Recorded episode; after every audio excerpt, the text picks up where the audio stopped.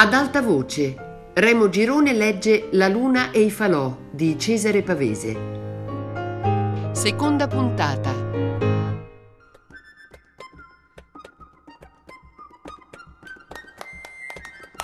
Da un anno tutte le volte che faccio la scappata passo a trovare Nuto.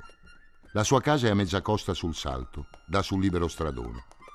C'è un odore di legno fresco, di fiori e di trucioli che nei primi tempi della mora a me che venivo da un casotto e da un'aia sembrava un altro mondo. Era l'odore della strada, dei musicanti, delle ville di Canelli dove non ero mai stato. Adesso Nuto è sposato, un uomo fatto, lavora e da lavoro, la sua casa è sempre quella e sotto il sole sa di gerani e di leandri. Ne ha delle pentole alle finestre e davanti. Il clarino è appeso all'armadio. Si cammina sui trucioli. Li buttano a ceste nella riva sotto il salto una riva di gaggie, di felci e di sambuchi, sempre asciutta d'estate. Nuto mi ha detto che ha dovuto decidersi, o falegname o musicante, e così dopo dieci anni di festa ha posato il clarino alla morte del padre. Quando gli raccontai dove ero stato, lui disse che ne sapeva già qualcosa da gente di Genova e che in paese ormai raccontavano che prima di partire avevo trovato una pentola d'oro sotto la pila del ponte. Schersammo. Forse adesso, dicevo, salterà fuori anche mio padre. Tuo padre, mi disse, sei tu. In America, dissi, c'è di bello che sono tutti bastardi. Anche questa, fece Nuto, è una cosa da aggiustare. Perché ci deve essere chi non ha nome né casa? Non siamo tutti uomini. Lascia le cose come sono, io ce l'ho fatta anche senza nome.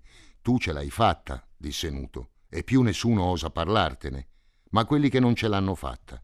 Non sai quanti meschini ci sono ancora su queste colline. Quando giravo con la musica, dappertutto, davanti alle cucine, si trovava l'idiota, il deficiente, il venturino. Figli di alcolizzati e di serve ignoranti che li riducono a vivere di torsi di cavolo e di croste. C'era anche chi li scherzava. Tu ce l'hai fatta, disse Nuto, perché bene o male hai trovato una casa. Mangiavi poco da padrino, ma mangiavi. Non bisogna dire gli altri ce la facciano. Bisogna aiutarli. A me piace parlare con Nuto. Adesso siamo uomini e ci conosciamo. Ma prima, ai tempi della mora, del lavoro in cascina, lui che ha tre anni più di me, sapeva già fischiare e suonare la chitarra, era cercato e ascoltato, ragionava coi grandi, con noi ragazzi, strizzava l'occhio alle donne. Già allora gli andavo dietro e alle volte scappavo dai beni per correre con lui nella riva o dentro il belbo a caccia di nidi. Lui mi diceva come fare per essere rispettato alla mora. Poi la sera veniva in cortile a vegliare con noi della cascina. E adesso mi raccontava della sua vita di musicante. I paesi dove era stato li avevamo intorno a noi.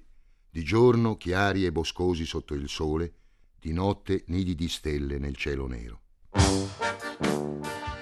Coi colleghi di banda che istruiva lui sotto una tettoia il sabato sera alla stazione, arrivavano sulla festa leggeri e spediti poi per due o tre giorni non chiudevano più la bocca negli occhi. Via il clarino, il bicchiere, via il bicchiere, la forchetta, poi di nuovo il clarino, la cornetta, la tromba, poi un'altra mangiata, poi un'altra bevuta e l'assolo, poi la merenda, il cenone, la veglia fino al mattino. C'erano feste, processioni, nozze, c'erano gare con le bande rivali. La mattina del secondo, del terzo giorno scendevano dal palchetto stralunati.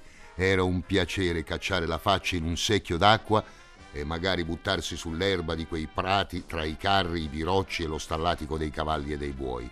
Chi pagava, dicevo? I comuni, le famiglie, gli ambiziosi, tutti quanti. E a mangiare, diceva, erano sempre gli stessi.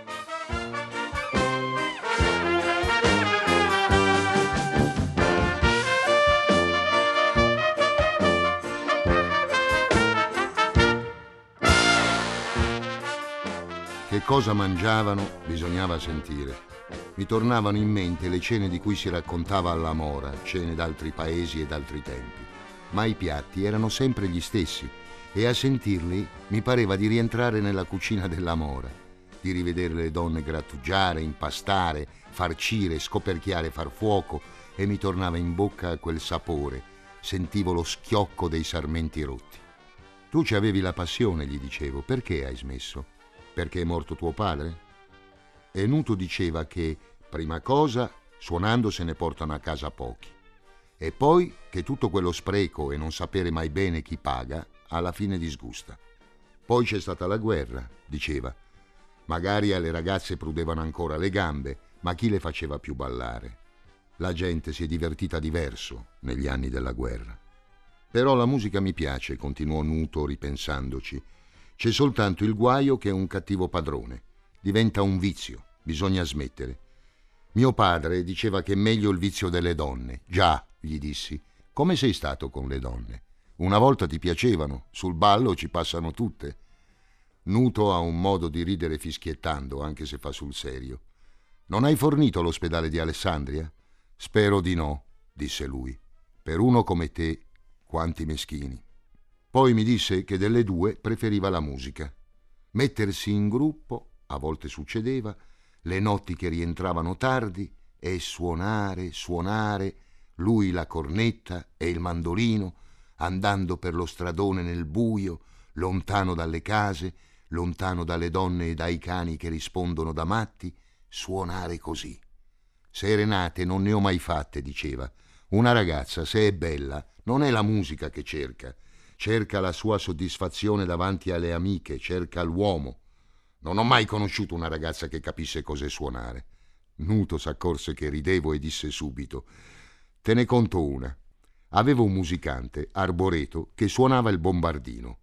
Faceva tante serenate che di lui dicevamo quei due non si parlano mica, si suonano. Questi discorsi li facevamo sullo stradone o alla sua finestra bevendo un bicchiere e sotto avevamo la piana del Belbo, le albere che segnano quel filo d'acqua e davanti la grossa collina di Gaminella, tutta vigne e macchie di rive. Da quanto tempo non bevevo di quel vino? Te l'ho già detto, dissi a Nuto, che il cola vuol vendere? Soltanto la terra, disse lui, stai attento che ti vende anche il letto. Di sacco o di piuma, dissi tra i denti, sono vecchio. Tutte le piume diventano sacco, disse Nuto. Poi mi fa, sei già andato a dare un'occhiata alla mora? Difatti, non c'ero andato. Era a due passi dalla casa del salto e non c'ero andato. Sapevo che il vecchio, le figlie, i ragazzi, i servitori, tutti erano dispersi, spariti, chi morto, chi lontano. Restava soltanto Nicoletto, quel nipote scemo che mi aveva gridato tante volte bastardo pestando i piedi, e metà della roba era venduta. Dissi, un giorno ci andrò. Sono tornato.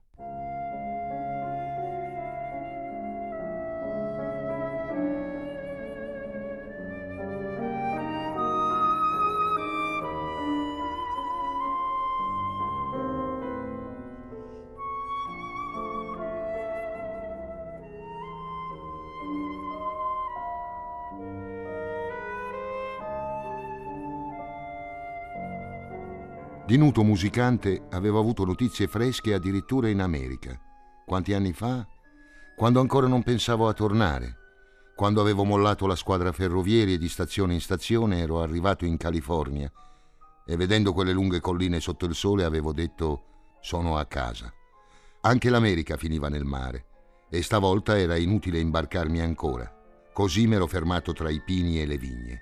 A vedermi la zappa in mano dicevo quelli di casa riderebbero.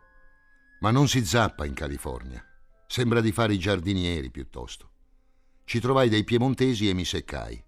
Non valeva la pena aver traversato tanto mondo per vedere della gente come me che per giunta mi guardava di traverso. Piantai le campagne e feci il lattaio a Oakland. La sera, attraverso il mare della baia, si vedevano i lampioni di San Francisco. Ci andai, feci un mese di fame e quando uscii di prigione ero al punto che invidiavo i cinesi. Adesso mi chiedevo se valeva la pena di attraversare il mondo per vedere chiunque. Ritornai sulle colline. Ci vivevo da un pezzo e m'ero fatto una ragazza che non mi piaceva più da quando lavorava con me nel locale sulla strada del Serrito. A forza di venire a prendermi sull'uscio, si era fatta assumere come cassiera e adesso tutto il giorno mi guardava attraverso il banco mentre friggevo il lardo e riempivo i bicchieri. La sera uscivo fuori e lei mi raggiungeva correndo sull'asfalto coi tacchetti, mi prendeva a braccio e voleva che fermassimo una macchina per scendere al mare, per andare al cinema. Appena fuori della luce del locale si era soli sotto le stelle in un baccano di grilli e di rospi. Io avrei voluto portarmela in quella campagna, tra i meli, i boschetti o anche soltanto l'erba corta dei ciglioni, rovesciarla su quella terra, dare un senso a tutto il baccano sotto le stelle. Non voleva saperne. Strillava come fanno le donne. Chiedeva di entrare in un altro locale. Per lasciarsi toccare, avevamo una stanza in un vicolo di Auckland, voleva essere sbronza. Fu una di quelle notti che sentii raccontare di Nuto da un uomo che veniva da Bubbio. Lo capì dalla statura e dal passo prima ancora che aprisse bocca. Portava un camion di legname e mentre fuori gli facevano il pieno della benzina, lui mi chiese una birra. Sarebbe meglio una bottiglia, dissi in dialetto, a labbra strette. Gli risero gli occhi e mi guardò. Parlammo tutta la sera, finché da fuori non sfiatarono il clacson. Nora dalla cassa tendeva l'orecchio, si agitava ma Nora non era mai stata nell'Alessandrino e non capiva. Versai perfino al mio amico una tazza di whisky proibito. Mi raccontò che lui a casa aveva fatto il conducente, i paesi dove aveva girato, perché era venuto in America. Ma se sapevo che si beve questa roba, mica da dire, eh, riscalda, ma un vino da pasto non c'è. Non c'è niente, gli dissi. È come la luna. Nora, irritata, si aggiustava i capelli. Si girò sulla sedia e aprì la radio sui ballabili. Il mio amico strinse le spalle, si chinò e mi disse sul banco facendo cenno all'indietro con la mano. A te queste donne ti piacciono?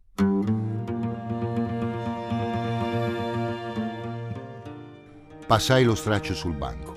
Colpa nostra, dissi. Questo paese è casa loro. Lui stette zitto ascoltando la radio. Io sentivo sotto la musica, uguale, la voce dei rospi. Nora, impettita, gli guardava la schiena con disprezzo. È come questa musichetta, disse lui, c'è confronto, non sanno mica suonare. E mi raccontò della gara di Nizza l'anno prima, quando erano venute le bande di tutti i paesi, da Cortemiglia, da San Marzano, da Canelli, da Neive, e avevano suonato, suonato, la gente non si muoveva più, s'era dovuta rimandare la corsa dei cavalli, anche il parroco ascoltava i ballabili, bevevano soltanto per farcela. A mezzanotte suonavano ancora e aveva vinto il Tiberio, la banda di Neive, ma c'era stata discussione, fughe, bottiglie in testa e secondo lui meritava il premio quel nuto del salto. Nuto, ma lo conosco. E allora l'amico disse a me chi era Nuto e che cosa faceva raccontò che quella stessa notte, per farla vedere agli ignoranti, Nuto si era messo sullo stradone e avevano suonato senza smettere fino a Calamandrana. Lui li aveva seguiti in bicicletta sotto la luna e suonavano così bene che dalle case le donne saltavano giù dal letto e battevano le mani e allora la banda si fermava e cominciava un altro pezzo. Nuto, in mezzo, portava tutti col clarino. Nora gridò che facessi smettere il clacson. Versai un'altra tazza al mio amico e gli chiesi quando tornava a Bubbio. Anche domani, disse lui, se potessi.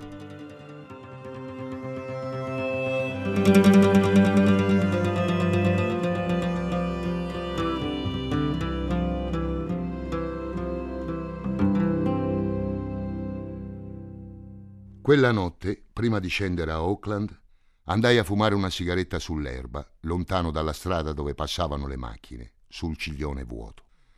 Non c'era luna, ma un mare di stelle, tante quante le voci dei rospi e dei grilli. Quella notte, se anche Nora si fosse lasciata rovesciare sull'erba, non mi sarebbe bastato.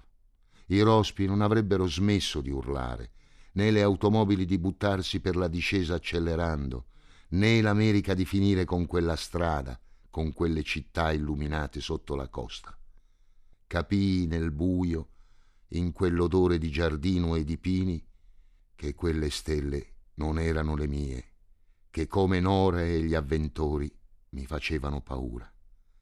Le uova al lardo, le buone paghe, le arance grosse come angurie non erano niente, somigliavano a quei grilli e quei rospi. Valeva la pena essere venuto. Dove potevo ancora andare? Buttarmi dal molo? Adesso sapevo perché ogni tanto sulle strade si trovava una ragazza strangolata in un'automobile o dentro una stanza o in fondo a un vicolo. che anche loro, questa gente, avesse voglia di buttarsi sull'erba, di andare d'accordo coi rospi, di essere padrona d'un pezzo di terra quanto è lunga una donna e dormirci davvero, senza paura. Eppure il paese era grande, ce n'era per tutti, c'erano donne, c'era terra, c'era denari ma nessuno ne aveva abbastanza, nessuno per quanto ne avesse si fermava e le campagne anche le vigne sembravano giardini pubblici, aiuole finte come quelle delle stazioni, oppure incolti, terre bruciate, montagne di ferraccio.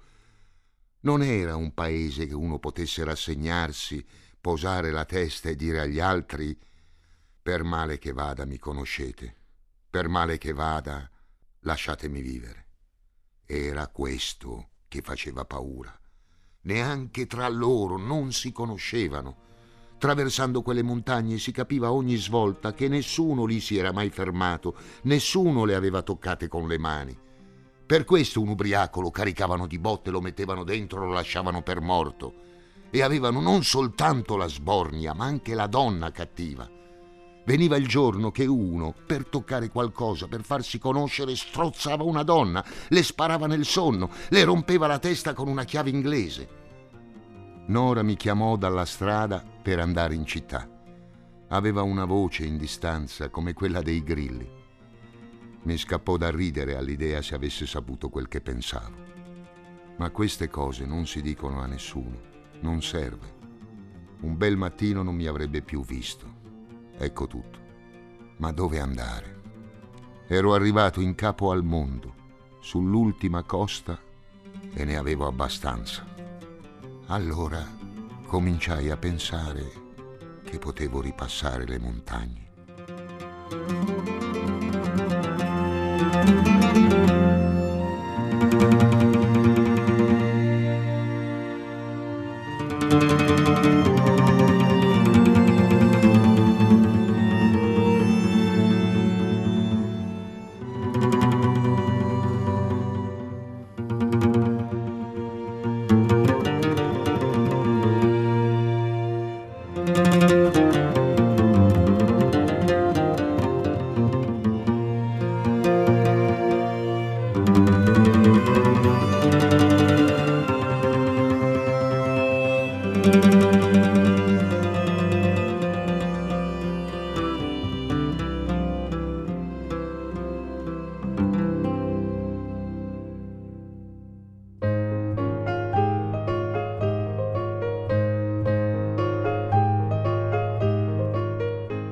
Remo Girone ha letto La luna e i falò di Cesare Pavese. A cura di Fabiana Carobolante, Jacopo De Bertoldi, Lorenzo Pavolini e Chiara Valerio. Tutte le puntate su Rai Play Radio. Ad alta voce è un programma Rai Radio 3.